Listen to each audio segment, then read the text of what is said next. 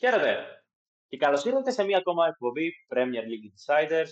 Είμαι ο Χρήστος Ποριάζογλου και σήμερα θα συζητήσουμε για την αγωνιστική δράση όπου είδαμε μέσα στο Σαββατοκύριακο στην Premier League, όπου είδαμε ανατροπές, είδαμε πολλά γκολ, είδαμε γκέλες, είδαμε μία μεγάλη γκέλα. Γενικώ η City έφερε ισοπαλία με την Chelsea, ναι, το έχουμε συνειδητοποιήσει. Και παράλληλα έχουμε την Arsenal και τη Liverpool, οι οποίες ξεχωρίζουν και ανεβαίνουν πιο ψηλά βαθμολογικά. Μαζί μου για μία ακόμα φορά είναι η Εύη Δήμου. Εύη, καλησπέρα. Καλησπέρα και από μένα. Ε, Ωραίο Σαββατοκύριακο. Ήταν ωραίο Σαββατοκύριακο. το ευχαριστήθηκα, ναι, και με το παραπάνω. Ε, θα ξεκινήσουμε από το Etihad, όπου η Chelsea για δεύτερη φορά φέτος κατάφερε να μην επιτρέψει στη City να πάρει το τρίποντο. Ε, Αντιθέτως, κατάφερε να προηγηθεί στο 42ο λεπτό με τον Ραχίλ Στέρλινγκ να σκοράρει απέναντι στην παλιά του ομάδα. Και χρειάστηκαν κοντά στα 31 σουτ ε, για να μπορέσουν οι πολίτες να ισοφαρίσουν με τον Ρόντρι στο 23ο λεπτό και το παιχνίδι να λήξει 1-1 με highlight για εμένα την πάρα πάρα πάρα πάρα πολύ κακή εμφάνιση του Erling Haaland ο οποίος δεν μας είχε συνηθίσει σε τέτοιες επιδόσεις και γενικότερα, εντάξει, άρχεται μιλάνε ότι έχει πέσει η απόδοσή του. Για, ακόμα οι αριθμοί του για μένα είναι πάρα πολύ καλή. Είναι απλά, η βασικά είναι πάρα πολύ καλή και δεν είναι απλά το παρανοϊκό φαινόμενο που ήταν πέρσι. Αλλά παρόλα αυτά, σίγουρα είχε την ευκαιρία του να καθαρίσει το παιχνίδι, αλλά δεν τα κατάφερε απέναντι στην Τζέλση, που ήταν πάρα πολύ καλά δομημένη στο παιχνίδι με τους πολίτες. Ε, έβγαινε ένα σχόλιο για αυτή την εμφάνιση τι ίσως να σημαίνει αυτό το πράγμα για την ομάδα του Guardiola για το μέλλον; Ε, εγώ γενικά ήμουν της άποψης όλη τη χρονιά ότι το γεγονός ότι ο Χάλαντ δεν έχει αυτά τα τόσο insane στατιστικά που είχε πέρσι, όχι ότι δεν ήταν insane φέτος, κατάλαβες. Ναι. Ε, για μένα έστειγε σε πολύ μεγάλο βαθμό η απουσία του De Bruyne και ότι γενικώς υπήρχε μια δυσκολία να υπάρξει αυτό το αυτό το flawless πράγμα που ήταν η City, ας πούμε, ε, ότι όλα γίνονται έτσι εύκολα και χωρίς προσπάθεια. Ε, και ότι για να βάλει αυτό το διαστημικό του γκολ ο Χάλαντ, ε, πρέπει κάπως να φτάσει την μπάλα σε αυτόν. Ε, και μετά από αυτό το μάτς μου ανέρεσαν αυτό το επιχείρημα γιατί έφτασε η μπάλα σε αυτόν. έφτασε πάρα πολλές φορές, διαρκώς έφτανε. Ε, από την άλλη βέβαια εντάξει, ας είμαστε και λίγο, ε, πώς να το πω, ανθρώπινοι, δηλαδή εντάξει όλοι δικαιούνται ένα κακό παιχνίδι, μια στο τόσο, ε, ή και κακές περιόδους ακόμα, δηλαδή εντάξει και ναι, φυσικά είναι ένα ε, πραγματικό φαινόμενο ο Έλλη Χάλαντ, ε, όπου και αν παίζει ό,τι και αν κάνει, αλλά για μένα είναι, πώς να το πω, ε, όχι τρομερά ανησυχητικό. Με την έννοια ότι, οκ, okay, είναι ένας παίζει στο 100% του πόσο καιρό, επέστρεψε από ένα τραυματισμό, οπότε εντάξει. Μπορεί να μην ήταν, ας πούμε, κάποιος τραυματισμός τον κράτησε έξω έξι μήνες ή όσο έμεινε έξω ο De αλλά ήταν, ας πούμε, μια μικρή αναποδιά, δεν ξέρω πώς να το πω. Ναι. Ε, για μένα κάπως δικαιούται αυτή την ε, όχι τόσο καλή του εμφάνιση. Νομίζω. Δεν ξέρω τώρα τι να πω. Από την άλλη, βέβαια, εντάξει, και η Chelsea για, για να μην λέμε ότι ας πούμε, η City δεν κέρδισε μόνο και μόνο επειδή ήταν κακή η City, γιατί η Chelsea ήρθε πολύ διαβασμένη αντικειμενικά. Ε, δηλαδή το γεγονός ότι κατάφερε και γκολ να βάλει πρώτη και κατάφερε να κρατήσει και την ισοπαλία πιο μετά. Οκ. Okay. Σίγουρα ήταν μια κακή μέρα του Χάλαντ, αλλά δεν μπορούμε να πάρουμε και το credit από τους Λονδρέζους ότι δεν κάναν τίποτα και απλά η City δεν ήταν αρκετά καλή. Ναι. Συμφωνώ, συμφωνώ απόλυτα με αυτό. Γενικότερα η πορεία της Chelsea τις τελευταίες αγωνιστικές είναι πάρα πολύ καλή. Νομίζω ότι είχαμε αναφέρει και την προηγούμενη εβδομάδα. Ε, μετά την νίκη επί της Aston Villa στο FA Cup, η νίκη επί της Crystal Palace, η οποία έχει τα όποια προβλήματα, αλλά και πάλι κατάφερε η Chelsea να πάρει αυτό το θετικό αποτέλεσμα. Και τώρα κόντρα στη Manchester City, γενικώς έχει δείξει ότι υπάρχουν ε, έχει δείγματα ικανών εμφανίσεων. Βέβαια, την τελευταία φορά που συνέβη κάτι αντίστοιχο ήταν στο προηγούμενο παιχνίδι με τη City ε, τον Νοέμβριο, που είχε νικήσει, αν θυμάστε, 4-1 την Tottenham. Μετά έφερε 4-4 με τους πολίτες και μετά δέχτηκε 4 γκολ την Newcastle. και μπορεί να συνεχίσει κάτι παρόμοιο τώρα, καθώς η επόμενη αναμέτρηση για τους Λονδρέζους είναι απέναντι στη Λίβερπουλ στο τελικό του EFL Cup ε, στο Καραμπάο. Οπότε ε, ακόμα σίγουρα δεν μπορεί να πει ότι η Chelsea έχει επιστρέψει σε αυτό το μέγιστο επίπεδο στο οποίο την έχουμε συνηθίσει, αλλά βλέπουμε δείγματα δεξιά και αριστερά αναγέννησης εντός εισαγωγικών από το μάτι Ποζετίνο. Ε, έχει κατασταλάξει σε κάποιους παίκτες ως βασικούς και δεδομένων φυσικά και των τραυματισμών. Έχει δείξει ότι ο Ένσο Φερνάντες ότι μπορεί να αποτελέσει μια ηγετική παρουσία στο κέντρο της ομάδας. Ε, και σίγουρα νομίζω ότι ο Ραχίμ Στέρλινγκ ε, για μία ακόμα φορά επέστρεψε για να ε, πώς το λένε, στοιχειώσει την παλιά του ομάδα, καθώς κατάφερε και, και σε το προηγούμενο παιχνίδι απέναντι στη City και σε αυτό κατάφερε να σκοράρει. Ε, οπότε, γενικώς υπάρχουν παίκτες με ποιότητα στο ρόστερ της Chelsea, το έχουμε δει αυτό. Α, και όπως είναι δείχνει να αρχίσει να βρίσκει πώς να συνδυάζει αυτή την ποιότητα έτσι ώστε να προσφέρει κάποιο αποτέλεσμα. Σίγουρα η Ευρώπη είναι ο μακρινός στόχος για τη Chelsea, ε, δεδομένου και των υπόλοιπων ομάδων που διεκδικούν την ευρωπαϊκή θέση. Ίσως η καλύτερη ευκαιρία της να είναι το Σαββατοκύριακο που μας έρχεται απέναντι στη Λίβερπουλ. Ε, Παρ' όλα αυτά, νομίζω ότι θα είναι απόλυτα ικανοποιημένοι οι οπαδοί των ε, Μπλε. Από την άλλη, τώρα για τη City, εντάξει, είπαμε ότι το συζήτησαμε μεταξύ μας ότι δεν, είναι, δεν έχει τελειώσει κάτι. Ε, η ομάδα παραμένει ψηλά και πιέζει ακόμα και το πρωτάθλημα. Έχει τον, τον αγώνα λιγότερο απέναντι στην Brentford και στην περίπτωση που πάρει αυτή τη νίκη βρίσκεται έναν βαθμό από την πρώτη Liverpool και έναν βαθμό μπροστά από την τρίτη Arsenal άμα καταφέρει να πάρει το ρεποτέ κοντά στην Brentford. Επομένως, το πρωτάθλημα είναι ακόμα μετα... θα κρυφτεί μεταξύ τριών, ε, δυόμιση ομάδων. ε, συγγνώμη, αλλά ακόμα δεν μπορώ να σαν η Arsenal είναι η ομάδα για την οποία θα δούμε να πιέζει για το πρωτάθλημα και εμφανίσεις της ε, υποδηλώνουν κάτι ποιοτικό, κάτι που θυμίζει τη City του παρελθόντος. Αλλά ναι, ε, σίγουρα οι πολίτες, όπως είπες και εσύ, είπατε για το Χάλαντ, ότι θα, πέρα, θα υπάρχει περίοδος όπου δεν θα αποδίδει. Ε, σε 19 εμφανίσεις το πρωτάθλημα έχει 16 γκολ και 5 assist. Σίγουρα δεν είναι κακή η αριθμή αυτή. Σίγουρα δεν είναι κακή, ε, πραγματικά είναι πάρα πολύ, παραμένει εξαιρετικός. Απλώς δεν είναι αυτό το περσινό που είχε περισσότερα γκολ από ό,τι εμφανίσεις σε αυτό το σημείο της σεζόν.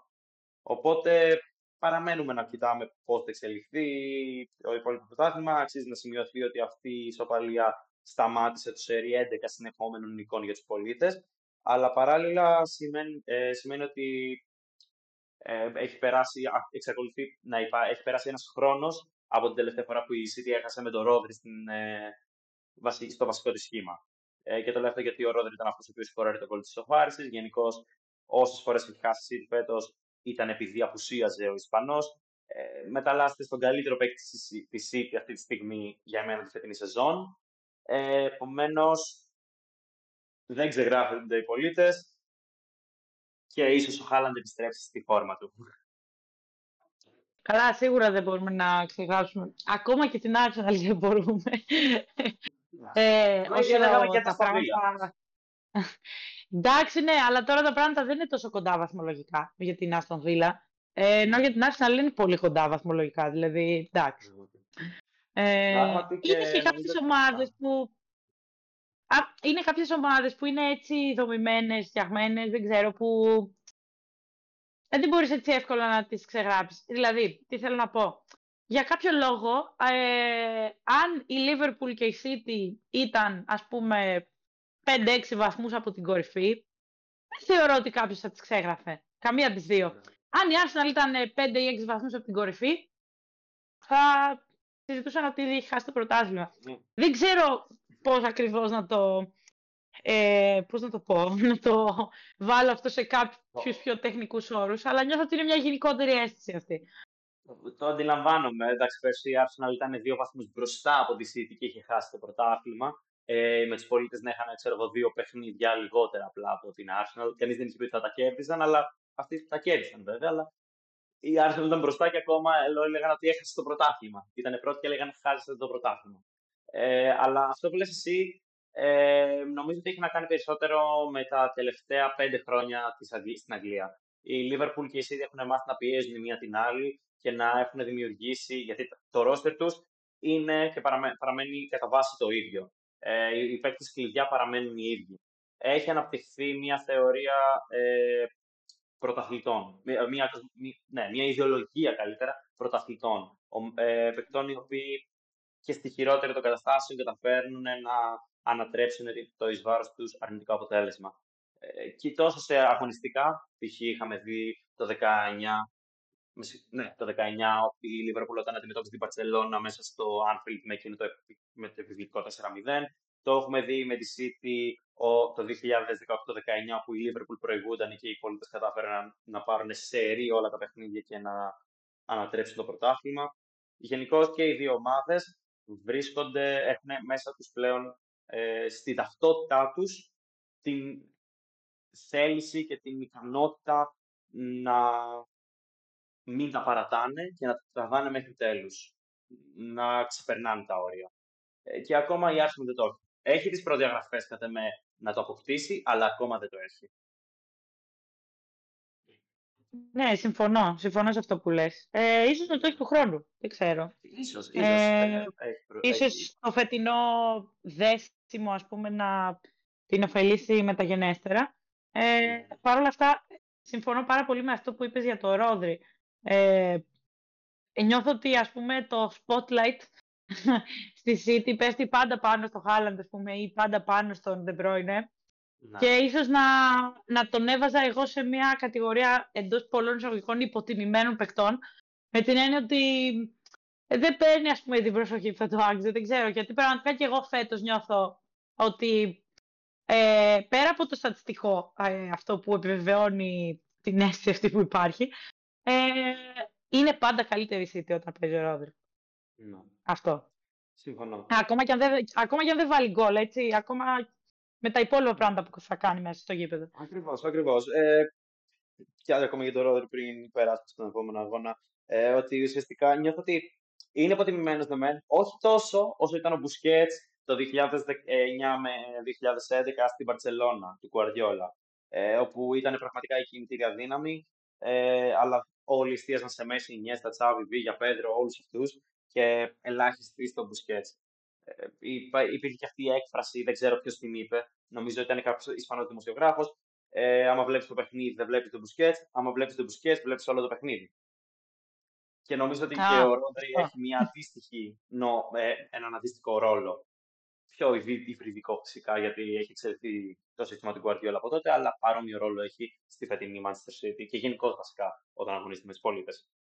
Ε, Περνώντας στον επόμενο αγώνα, θα έλεγα να εστιάσουμε στην αναμέτρηση της Κυριακής, όπου η Luton φιλοξένησε τη Manchester United. Οι κόκκινοι διάβολοι πλέον μετράνε πέντε, αν δεν κάνω λάθος, συνεχόμενα παιχνίδια με νίκες, σημαντικές νίκες. Ε, πλέον βρίσκονται στην εκ, παραμένουν συγγνώμη, στην έκτη θέση και μετά από στραβοπάτι με τότε να μείνει τρεις βαθμούς από την ομάδα του Κουστέκογλου και πέντε βαθμούς μακριά από την τέταρτη Άστον Βίλα. Ε, και για μένα όσο περνάει ο καιρός και δεδομένης της φόρμας παικτών όπως είναι ο Χόιλουν, ε, μπορώ να δω την United να κουμπάει το top 4. Όχι να προκρίνεται για Champions League, το είχαμε συζητήσει και την προηγούμενη εβδομάδα, να κουμπάει το top 4. Δεν ξέρω εσένα πώς φάνηκε η, η εμφάνιση και η φόρμα στην οποία βρίσκεται αυτή τη στιγμή ο Ράσμου Χόιλουν. Ε, ο Ράσμους Χόιλουντ είναι τρομερός. Ναι. ε, επικρατούσε μια γκρίνια ε, όσον αφορά το Χόιλουντ ε, για τα γκολ που δεν έβαζε στην Premier League και ε, τα έβαζε σε άλλες διοργανώσεις και αυτά, αλλά εντάξει, το παιδί νομίζω έχει κλείσει το στόμα μια χαρά. Ε, έγινε μάλιστα ο νεότερος παίκτης νομίζω που καταφέρει να βάλει, να σκοράρει σε έξι συνεχόμενα παιχνίδια της Premier League. Ε, γιατί είναι και μικρός.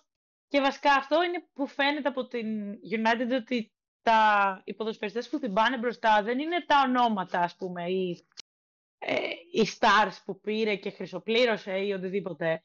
Είναι νέα παιδιά. Είναι ο Χόιλουντ, ναι. είναι ο Γκαρνάτσο. Δηλαδή, αυτό ίσως πρέπει να το δουν εκεί. Ε, ίσως πρέπει να το δει και ο ίδιος ο Τενχάκ, δηλαδή Ε, σπατάλησαν πραγματικά απίστευτα πολλά χρήματα για παίκτες οι οποίοι δεν έχουν κάνει το παραμικρό. Ε, οριακά για παίκτες που μπορεί να τις ζημιώνουν. Δηλαδή, επιθετικά ήταν πολύ καλή. Αμυντικά, όχι ιδιαίτερα. Δηλαδή, και υπήρχαν και πολύ κακοί χειρισμοί αμυντικά. Το πώς, ας πούμε, γλίτωσε την κόκκινη κάρτα ο Καζεμίρο σε εκείνο το μαρκάρισμα. Όσοι είδαν το μάτς ξέρουν για ποιο μαρκάρισμα μιλάω. Είναι απορίας άξιο, πραγματικά. Ε, ο ο Μαγκουάιρ πάλι σε κάτι αψυχολόγητα τάκλινγκ εκεί πέρα. Με ένα μάλιστα χρεώθηκε και με κίτρινη κάρτα ορθά γιατί ήταν ένα κακό τάκλιν. Ε, και α, αμυντικά δεν δίνει ας πούμε καμία... Όχι μόνο δεν δίνει σταθερότητα γιατί δέχεται γκολ. Ε, παίζει και επικίνδυνα, άσχημα. Δηλαδή είναι λες και είναι δύο ομάδες. Η μισή μπροστά και η μισή πίσω. Είναι σε δύο διαφορετικούς κόσμους. Δεν ξέρω τι γίνεται. Ε, ναι, συμφωνώ. Γενικώς έκανε αρκετές αμυντικές καζομάρε η United και αυτό που ανέφερες με τα λεφτά ήταν παίκτη όπως ο Mason Mount, ο οποίος αποκτήθηκε για ένα μεγάλο ποσό και να μην έχει καταφέρει ακόμα να σκοράρει ε, γενικώς με τη φανέλα των κόκκινων διαβόλων. Έχει μόλις μία assist στο, EFL, στο Carabao Cup. Ε, στην όλη καριέρα, σε 13 αναμετρήσεις. Ε, βλέπουμε παίκτες όπως ο Κασεμίρο και ο Άντωνη, οι οποίοι δεν ανταποκρίνονται στα ποσά τα οποία πληρώθηκαν για αυτούς. Γενικότερα υπάρχει μια έντονη συζήτηση στην Αγγλία για το αν ο Κασεμίρο είναι τελειωμένος ή όχι. Πιστεύω ότι έχει ακόμα μια-δυο εμφανίσεις μέσα του, αλλά σίγουρα δεν είναι ο παίκτης στον οποίο η Manchester United ε, θα πρέπει να βασιστεί για τη θέση στην οποία αγωνίζεται στο, στη θέση νούμερο, στο, στο εξάρι ουσιαστικά. Ε, Ιδίως όταν παίξεις όπως ο Μαϊνού, ε, ο νεαρός Άγγλος, καταφέρνει να ξεχωρίζει σχεδόν σε κάθε αναμέτρηση. Ε, Επομένως, ξανά όπως με την Τζέλση, υπάρχουν οι παίκτες με το ταλέντο, οι οποίοι εν τέλει κατάληξαν να είναι παίκτες οι οποίοι δεν κόστησαν έντονα από εσά τους κόκκινους διαβόλους. Ε, και σίγουρα υπάρχουν οι παίκτες οι οποίοι δεν ταιριάζουν στην ομάδα. Ίσως με μια βελτίωση της φόρμας που έκανε όπως είναι ο Ράσφορντ, να δούμε κάτι παραπάνω από τον Φερνάντε, γιατί εμένα ακόμα δεν με έχει γεμίσει το μάτι ο Πορτογάλος. Ε, ακόμα, δηλαδή το 2019 πότε έφτασε, ακόμα δεν έχω πιστεί. Ε, και να επιστρέψουν παίκτες όπως είναι ο Λισάνδρο Μαρτίνες και ο άλλος ο νεαρός ο αριστερός μπακ, ο Μαλάσια. Η United έχει την ενδεκάδα, θεωρώ, να πιέσει για το κάτι παραπάνω φέτος. Παρόλα αυτά, όσο υπάρχουν οι τραυματισμοί και αγωνίζονται παίκτες όπως είναι ο Κασεμίρο, όπως είναι ο Μαγκουάιρ, όπως είναι εντάξει, ο Βαράν, σίγουρα δεν ανταποκρίνεται στο ποσό για το οποίο πληρώ, ε, το, με το οποίο αγοράστηκε από την Real Madrid πέρσι. Αν καταφέρει είτε να τους βελτιώσει αυτούς όταν Hag, είτε να τους αντικαταστήσει με κάποιους ποιοτικούς επίπεδου ε, Γκαρνάτσο και Χόιλουντ, δεδομένου τη συμφωνία που είναι αυτή οι δύο πούμε, τώρα, η United μπορεί να πιέζει για το κάτι παραπάνω. Ε, γενικότερα, μπορώ να δω, ε, εφόσον η United έχει αποκλειστεί κιόλας και από τις Ευρώπες και τα λοιπά και παραμένει μόνο στο FA Cup και το πρωτάθλημα, είναι πολύ εύκολο να την δω να ανεβαίνει βαθμολογικά κι άλλο. Ιδίως με την Αστοβίλα, όπως το είχαμε συζητήσει και την προηγούμενη εβδομάδα, να, να ετοιμάσει για τις ευρωπαϊκές της υποχρεώσεις. Επομένως, παραμένουμε και περιμένουμε να δούμε πώς θα εξελιχθεί η κατάσταση για την ομάδα του Τεχάκ. Από την άλλη, είδαμε μια Λούτον η οποία δέχτηκε δύο γρήγορα γκολ. Κατάφερε να μειώσει, αλλά δεν μπόρεσε να, πιε... να πετύχει το κάτι παραπάνω, αν και ήταν καλή. Δεν μπορώ να πω ότι δεν ήταν. Νομίζω ότι είχε αρκετές ευκαιρίες και αυτή με την πλευρά της να σκοράρει. Συνολικά σημείωσε περισσότερα σουτ από την κόκκινη διάβολη, νομίζω 22-21. Αλλά εντάξει, είναι αυτά τα παιχνίδια που δεν μπορείς να υπερισχύσεις. Όπως με είχε συμβεί και με το παιχνίδι με τη Λίβερπουλ. Έγινε το, όχι, συγγνώμη, με την Arsenal το 4-3 μέσα στην έδρα της. Ναι, ακριβώς. Ακριβώς. Εντάξει, πόσα να περιμένουμε από τη Λούτον, εν πάση περιπτώσει. Ναι, ναι. ε, αλλά μπορούμε σίγουρα να αναγνωρίσουμε ότι είναι μια ομάδα η οποία δέχτηκε δύο γκολ πολύ γρήγορα ε, και δεν το ήθελε κάτω παρόλα αυτά. Ναι. Για μένα ε, ε, αυτό είναι αρκετά μεγάλο deal από μόνο του, γιατί υπάρχουν ομάδες οι οποίες είναι και πιο ψηλά στο βαθμολογικό πίνακα ε, και έχουν και περισσότερα χρόνια στην Premier League και μπορεί να δεχτούν γκολ και κανείς δεν τις περιμένει να γυρίσουν ένα ματς. Συμφωνώ. Ε, ε, ενώ η Λούτον νομίζω έχει δείξει όλο, με όλα τα παιχνίδια που έχει κάνει τον τελευταίο καιρό ότι είναι ομάδα που και να είσαι 2-0 μπροστά δεν είναι ομάδα που θα πεις εντάξει, οκ, okay, περιμένω να ναι. περάσει το ματς, το χρόνο, τελειώσαμε. Είναι ομάδα που μπορεί να σου κλέψει και τον πόντο με τελευταία στιγμή. Ναι. Εντάξει, έχουμε ξανασυζητήσει για το ενδεχόμενο υποβασμό της Λούτων. Ξέρουμε ότι είναι μία από τις ομάδες οι οποίες θα θέλαμε να δούμε να παραμένει. Ιδίως πλέον με άλλες ομάδες όπως είναι η Crystal Palace και η Nottingham να μην, αποδ... να μην έχουν τις αποδόσεις που θα περιμέναμε. Βέβαια, η Nottingham πήρε το τρίποντο αυτό το Σαββατοκύριακο, αλλά και πάλι ε, συνολικά η εικόνα της. Επομένως, θα δούμε πώς θα εξελιχθεί η κατάσταση στη Λούτων. Ε, και νομίζω ότι τώρα αξίζει να αναφερθούμε και στις δύο ομάδες οι οποίες μαζί με τους πολίτες κυνηγάνε το πρωτάθλημα. Ε, Καθώς το Σάββατο θα ξεκινήσουμε από το Λονδίνο που η Brentford φιλοξένησε τη Liverpool και ιτήθηκε με ένα 4. Οι Reds πήραν μια άνετη νίκη για εμένα. Εντάξει, το πρώτο ημίχρονο κατάφεραν να ανοίξουν σκόρ με τον Μακάλιστερ και μετά δύο γκολ από. Συγγνώμη, με τον Νούνιες. Ο Νούνιες άνοιξε το σκόρ. Της πέρυσι αυτό το γκολ του Νούνιες, συγγνώμη. Ε, ε, και ήταν και ωραίο γκολ, εσύ Συγγνώμη, πραγματικά συγγνώμη. Ντάρβιν, αν μας ακούς, συγγνώμη πραγματικά. Ε, και μετά είδαμε και γκολ από Μακάλιστερ, όπως είπα. Σαλάχ, ο, ο Τόνι ε, μείωση για την Μπρέντφορντ και ο Χακ που έκανε το 1-4. Αν και αυτό που θα ξεχώριζα δεν είναι ευτυχές για τους οπαδούς των Reds, καθώς και ο Curtis Jones και ο Ντιόγκο Ζότα τραυματίστηκαν και αποχώρησαν και διάβασαν μετέπειτα ότι ίσως μιλάμε για έναν ε, μεγάλο χρονικά τραυματισμό. Όχι πολύ, αλλά πάλι αρκετά όχι, όχι πολύ εννοώ μέχρι το τέλος σεζόν, αλλά σίγουρα για αρκετό καιρό θα παραμείνουν εκτός αγωνιστικής δράσης. Ναι, ευτυχώς, ευτυχώς, γιατί ο τραυματισμός του Ζώτα ήταν στο γόνατο, οπότε είναι ένας τραυματισμός που αν πάει λίγο, λίγο περισσότερο λάθος να πάει, ε, πολύ εύκολα χάνει σεζόν. Αλλά τελικά, όπως είπαν, δεν είναι τόσο άσχημα τα πράγματα. Ε, Ίσως βέβαια, εντάξει, το κόλλαστο που έβαλε ο Νούνιες, ε, πώς να το πω, ήταν σαν να ε, αποκαταστάθηκε λίγο η, η ισορροπία στο γαλαξία, έχασε τα άγαστα ο Χάλα. Και πήγε ο Νούνιες και βάλε αυτό το γκολ με αυτόν τον τρόπο. Δηλαδή, ε, δεν έβαλε ξέρεις, το κλασικό απλό tapping που θα μπορούσε να βάλει. Όχι, έπρεπε να κάνει το κόλπα του, ας πούμε. Δηλαδή, πρέπει να το βάλει ε, θα μπορούσε να βάλει, αλλά ναι. ναι, ε, θα μπορούσε να Είναι σαν, ε, δεν ξέρω, ε, κάποιους παίκτες στο μπάσκετ που πρέπει να τους μαρκάρουν τρεις για να βάλουν το τρίποντο. Αλλιώς δεν γίνεται. Ε, άμα είναι αμαρκάριστη, δεν θα μπει. Ε, Παρ' όλα αυτά, εντάξει, το καλό είναι ότι τουλάχιστον επέστρεψε ο Σαλάχ ε, από εκεί που το άφησε, θα πω εγώ. Ε, δηλαδή, γύρισε μετά από ένα τουρνουά και τραυματισμό κιόλας και παρόλα αυτά ε, καμία απώλεια, μια χαρά εκεί. Ο Μακάλιστερ αρχίζει, θα πω εγώ, να δείχνει ίσως περισσότερα θετικά δείγματα, σιγά σιγά. Εντάξει, ε, άλλαξε και ο ρόλος του. Αυτό, όταν ο Μακάλιστερ παίζει εκεί που πρέπει να παίζει, ε, νομίζω θα πάει, θα πάει πολύ καλύτερα. Θα πάει πολύ καλύτερα. Και... Τώρα για τον Jones, ε, τίποτα, είναι μία πόλη, αλλά τουλάχιστον υπάρχει, ο... υπάρχει ξανά ο Έντο πίσω. Ε, ναι. Υπάρχει ένα καθαρό εξάρι σε αυτή την ομάδα. είναι εκεί, δεν λείπει πια. Ναι. Ε, οπότε πιστεύω αυτό θα βοηθήσει. Τώρα βέβαια εντάξει είναι και... Ε, έχει και κάποια περίοδο νομίζω, νομίζω όμως, η Λίβερπουλ που δεν έχει τα top δύσκολα παιχνίδια μπροστά της, ας το πούμε έτσι. Δηλαδή, okay, ναι, σίγουρα είναι ένας τελικός του Carabao Cup. Ε, αλλά εντάξει, όταν κυνηγάς το πρωτάθλημα, το Carabao Cup δεν είναι, ας πούμε, ο νούμερο ένας στόχος σου. Σίγουρα δεν θεωρώ ότι θα το αφήσουν ε, έτσι να περάσει και δεν θα τους νιάξει. Δεν, δεν το λέω με αυτή την έννοια.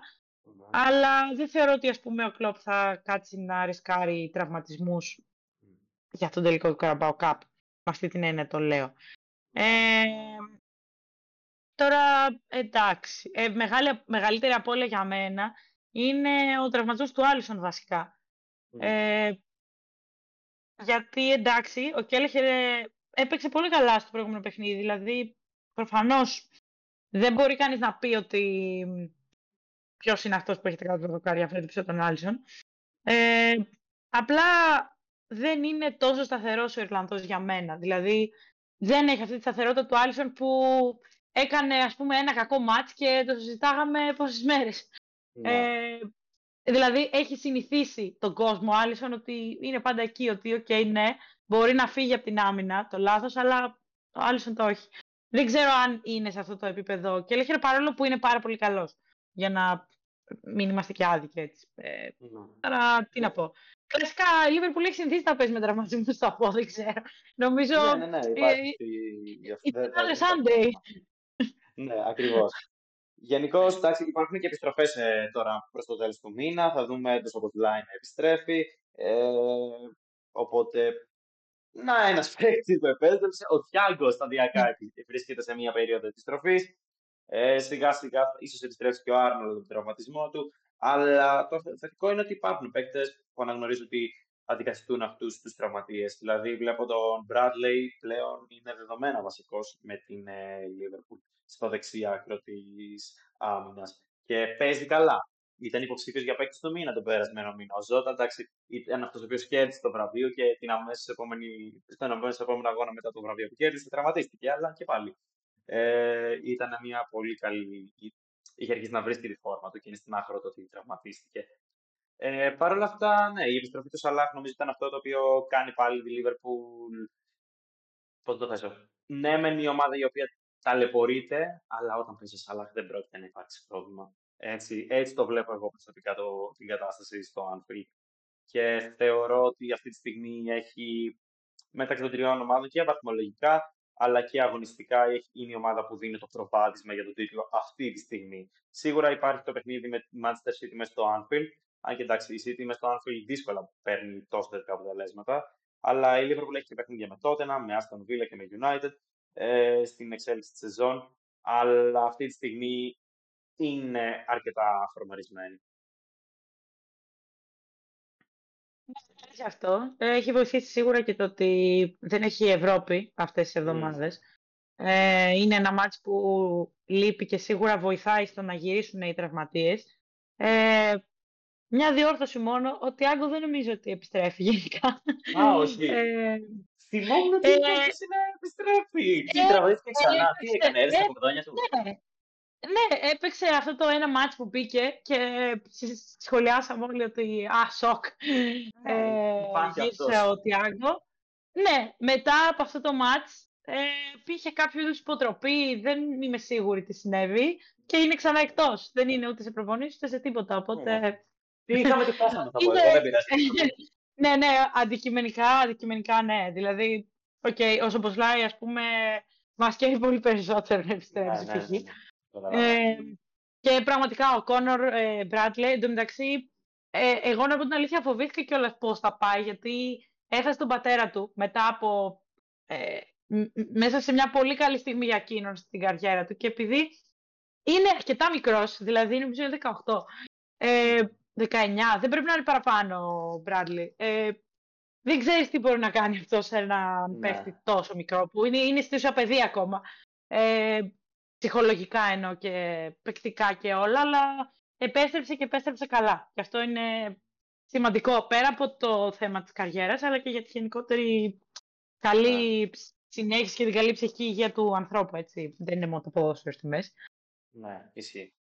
Εντάξει, ε, γενικώς έχει αποδείξει για μένα ήδη ότι μπορεί να ανταπεξέλθει στο υψηλό επίπεδο. Δεν ξέρω αν θα Έχουμε δει αρκετούς παίκτες, πιστεύω, γενικότερα στην Αγγλία να ανεβαίνουν, να ξεχωρίζουν ε, σε, στα μέσα της σεζόν και την αμέσως επόμενη χρονιά να τους βλέπουν να φεύγουν δανεικού.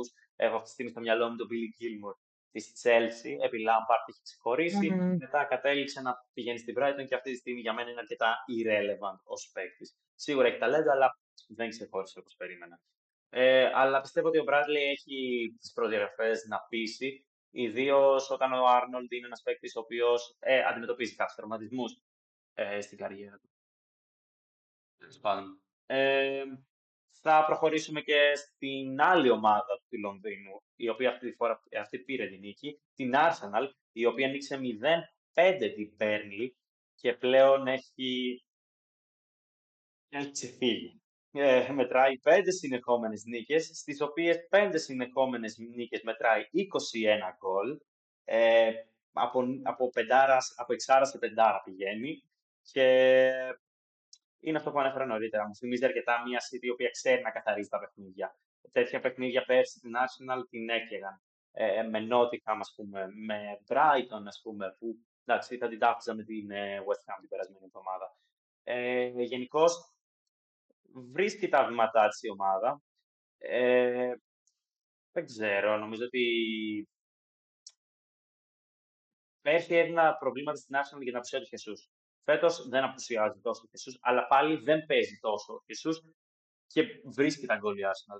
Έχει φτιάξει μια πάρα πολύ καλή μηχανή ο Αρτέτα, αλλά όπως είπαμε και νωρίτερα, είναι αυτό η εμπειρία, ε, η νοοτροπία η οποία υπάρχει στη Manchester City και στη Liverpool, την οποία ναι, μεν προσπαθεί να εφαρμόσει και στην ομάδα του Αρτέτα, αλλά ίσως θέλει λίγο χρόνο ακόμα για να καταφέρει να κολλήσει. Εν τω μεταξύ είναι μια ομάδα η οποία είναι 0-5 και για κάποιο λόγο δεν πειράζει, δεν ξέρει γιατί. Εύη, πες κάποια καλά λόγια για την Arsenal, να την απόλυτη τη μαζί τη.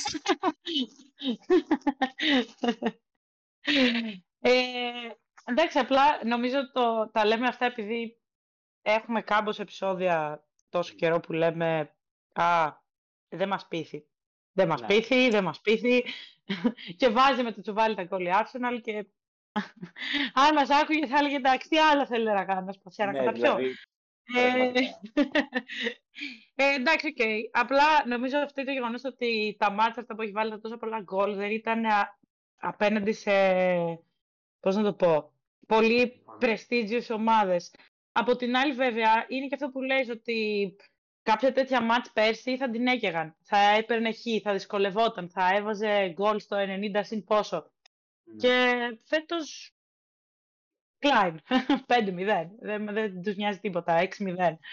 Ε, οπότε ναι, θεωρώ ότι αν δεν υπάρξει κά, κάτι, κάποιος ακραίος τραυματισμός και εκεί, ε, ενώ κάποιο πολύ κομβικού παίκτη, ας το πούμε έτσι, ε, θα συνεχίσει να πηγαίνει καλά η Arsenal δικημενικά. Έχει βέβαια και την Ευρώπη μπροστά της, αλλά ε, δεν είναι τόσο ε, μεγάλος ο φόρτος των παιχνιδιών πια, γιατί μπορεί να είναι πιο δύσκολα παιχνίδια, αλλά είναι λιγότερα. Και θεωρώ αυτό που συχνά χτυπάει τις αγγλικές ομάδες είναι το, το πόσα παιχνίδια παίζουν μέσα σε αυτή την άτιμη σεζόν. Ε, δηλαδή δύο κύπελα ξέρω εγώ και Ευρώπη και Premier League και βόλμες αγωνιστικές και όλα αυτά.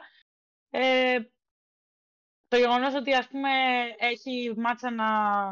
Ε, αυτή τη βδομάδα δεν έπαιζε, δεν έπαιξε η Arsenal και παίζει αυτή που μας έρχεται στο Champions League και αυτά, θεωρώ ότι θα μπορέσει να το διαχειριστεί καλύτερα. Ναι από ό,τι έκανε στην αρχή της σεζόν που φάνηκε ότι με το που ξεκίνησε το Champions League ε, ξαφνικά ψάχναμε να βρούμε πού πήγε Arsenal, τι έπαθε. Ναι. ναι. Εντάξει, έχει αρχίσει να βρίσκει τα παθήματά της. Ε, σίγουρα δεν νομίζω ότι την αγχώνει τόσο πολύ για να μετρήσει με την πόρτα στο Champions League και μπορεί να εστιάζει, να έχει και το όνομά της ξανά στο, στην Premier League, καθώ αγωνίζεται με την Newcastle το επόμενο Σαββατοκύριακο. Ε, σίγουρα είναι μια πάρα πολύ καλή στιγμή να είσαι Arsenal ιδίως ε, μετά, το, μετά τον αποκλεισμό από τη Liverpool στο FA Cup. Πλέον έχει εστιάσει σε δύο διοργανώσεις και η μία από είναι το Champions League, όπου δεν υπάρχουν τεράστιες προσδοκίες από την Arsenal εκεί πέρα. Οπότε μπορεί να αφοσιωθεί για μένα αρκετά έντονα στο πρωτάθλημα.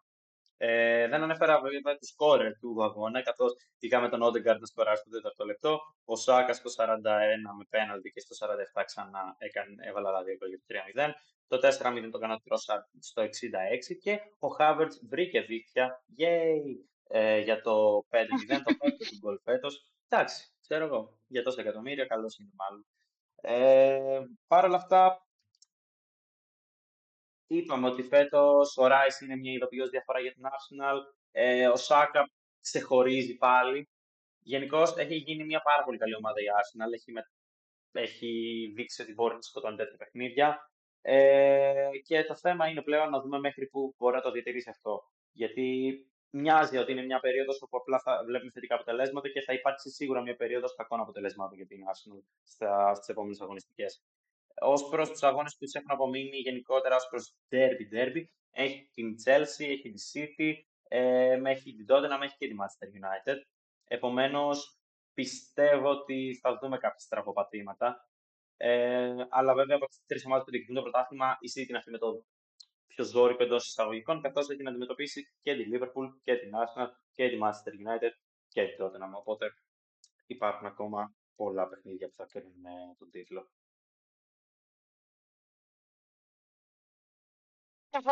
Ε, θα έλεγα μην πεις ε, άλλα άσχημα πράγματα για την Arsenal. Ναι. Ε, Εντάξει, ξέρεις κάτι. Δεν τα έλεγα για την Αστονβίλα και εν τέλει είχα δίκιο. Ίσως τώρα που τα λέω να έχω πάλι δίκιο και να πω «Α, τα έλεγα». Ok, ok, εντάξει, δεκτό. Δεν θα πω όχι. Ναι. Ε, λοιπόν, νομίζω ότι τώρα είναι μια καλή στιγμή να αναφερθούμε σε, ε, σε, όλα τα παιχνίδια που είδαμε μέσα σε αυτό το Σαββατοκύριακο. Είπαμε για την Brentford που ηττήθηκε από τη Liverpool με ένα 4, η Arsenal νίκησε 0-5 την Burnley. Το Σάββατο επίσης είδαμε την Aston Villa να παίρνει σημαντικό διπλό. Ο Oli Watkins σκόραρε δύο φορές για να δώσει τη νίκη στην Aston Villa, η οποία πάτησε ξανά τετράδα. Καθώς την ίδια στιγμή τότε να ιτήθηκε με σκορ 1-2 από την Wolves σε ένα κακό παιχνίδι για την ομάδα του Ποστέκογλου. Γενικώς, εντάξει, σίγουρα υπάρχουν. Δεν θα έλεγα ότι υπάρχουν οι απουσίες ναι, μεν, αλλά και πάλι. Είναι παιχνίδια αυτά που τα σκοτώνεις. Ε, θυμίζει αρκετά την περσινή όλο αυτό. Ε, είδαμε παράλληλα την Newcastle να μένει στο 2-2 με την Bournemouth. Είδαμε την Nottingham να παίρνει και με 2-0 επί της West Ham και είδαμε και επίσης στον αγώνα αυτό κάποιους οπαδούς της West Ham να εκφράζουν δυσαρέσκεια τους με τον Μόγε. Εγώ θα πω ότι φταίει ο Calvin Phillips. Εντάξει, έχω και εγώ την άποψή μου. Ε, είδαμε το Σάββατο επίσης τη Manchester City να φέρνει 1-1 με την Chelsea όπως τα αναφέραμε και νωρίτερα. Ενώ την Κυριακή η Sheffield United δέχτηκε άλλη μια ήττα με 0-5 μέσα στην έδρα της από την Brighton. Η Luton, όπως είπαμε, ητήθηκε ένα 2 από την Manchester United και αυτή μες στην έδρα της. Γενικώς είχαμε αρκετά διπλά τώρα από το παρατηρώ περαιτέρω μέσα στο Σαββατοκύριακο.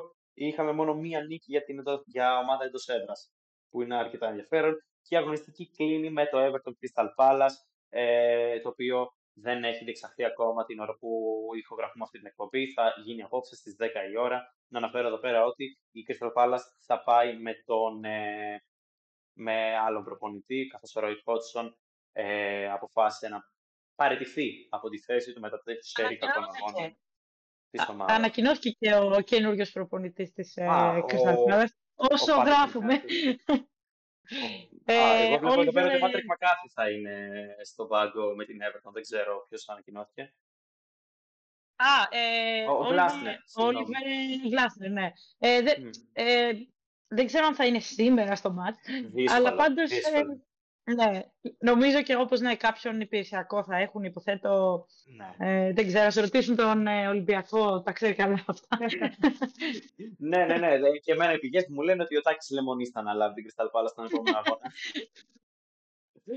ε, κοίτα, δεν ξέρω ε, αν θα ήθελες να σχολιάσεις κάποιον από τους υπόλοιπους αγώνες ε, που είδαμε το Σαββατοκύριακο. Για εμένα ξεχώρισε η πεντάρα που δέχτηκε η Σέφιλ, καθώς ε, έχει νομίζω στα πρώτα 26 παιχνίδια καμία άλλη ομάδα, στα πρώτα 26 παιχνίδια μια σεζόν, 25 συγγνώμη, καμία ομάδα δεν έχει δεχτεί τόσα γκολ όσο η Sheffield United, η οποία έχει ένα παθητικό των 65 τερμάτων. Είναι λίγο κρίμα, ρε γαμότο. Εγώ αυτό σκέφτομαι κάθε φορά που βλέπω τα σκορ. Δεν είναι λίγο, λίγο. Όχι, όχι, όχι. Δηλαδή- Συγγνώμη, αλλά η Sheffield United βρίσκεται σε ένα αρχή με West Brom και Norwich των τελευταίων έξι χρόνων. Ομάδες που ανεβαίνουν από τη δεύτερη κατηγορία και Watford. Ομάδες που ανεβαίνουν από τη δεύτερη κατηγορία και ξέρουμε, όλοι μας το ξέρουμε ότι δεν θα παραμείνουν. Ε, Γενικώς είναι πάρα πολύ tricky το να ανεβαίνεις ως δεύτερη από την ε, Championship στην Premier League. Ε, έχουμε δει ομάδες που ανεβαίνουν από τα play-off, όπως είναι η Luton φέτος ή όπως ήταν παλιότερα η Huddersfield, να επιβιώνουν, στο παρατσάκνε μένα, αλλά να επιβιώνουν. Έχουμε δύο ομάδες που ανεβαίνουν πρώτες, όπως είναι η Fulham από πέρσι. Ε, Όπως ήταν η Sheffield, η Newcastle πριν από αρκετά χρόνια όταν επέστρεψε στην πρώτη κατηγορία, οι οποίες ήρθαν και μένουν, όπως ήταν οι Wolves.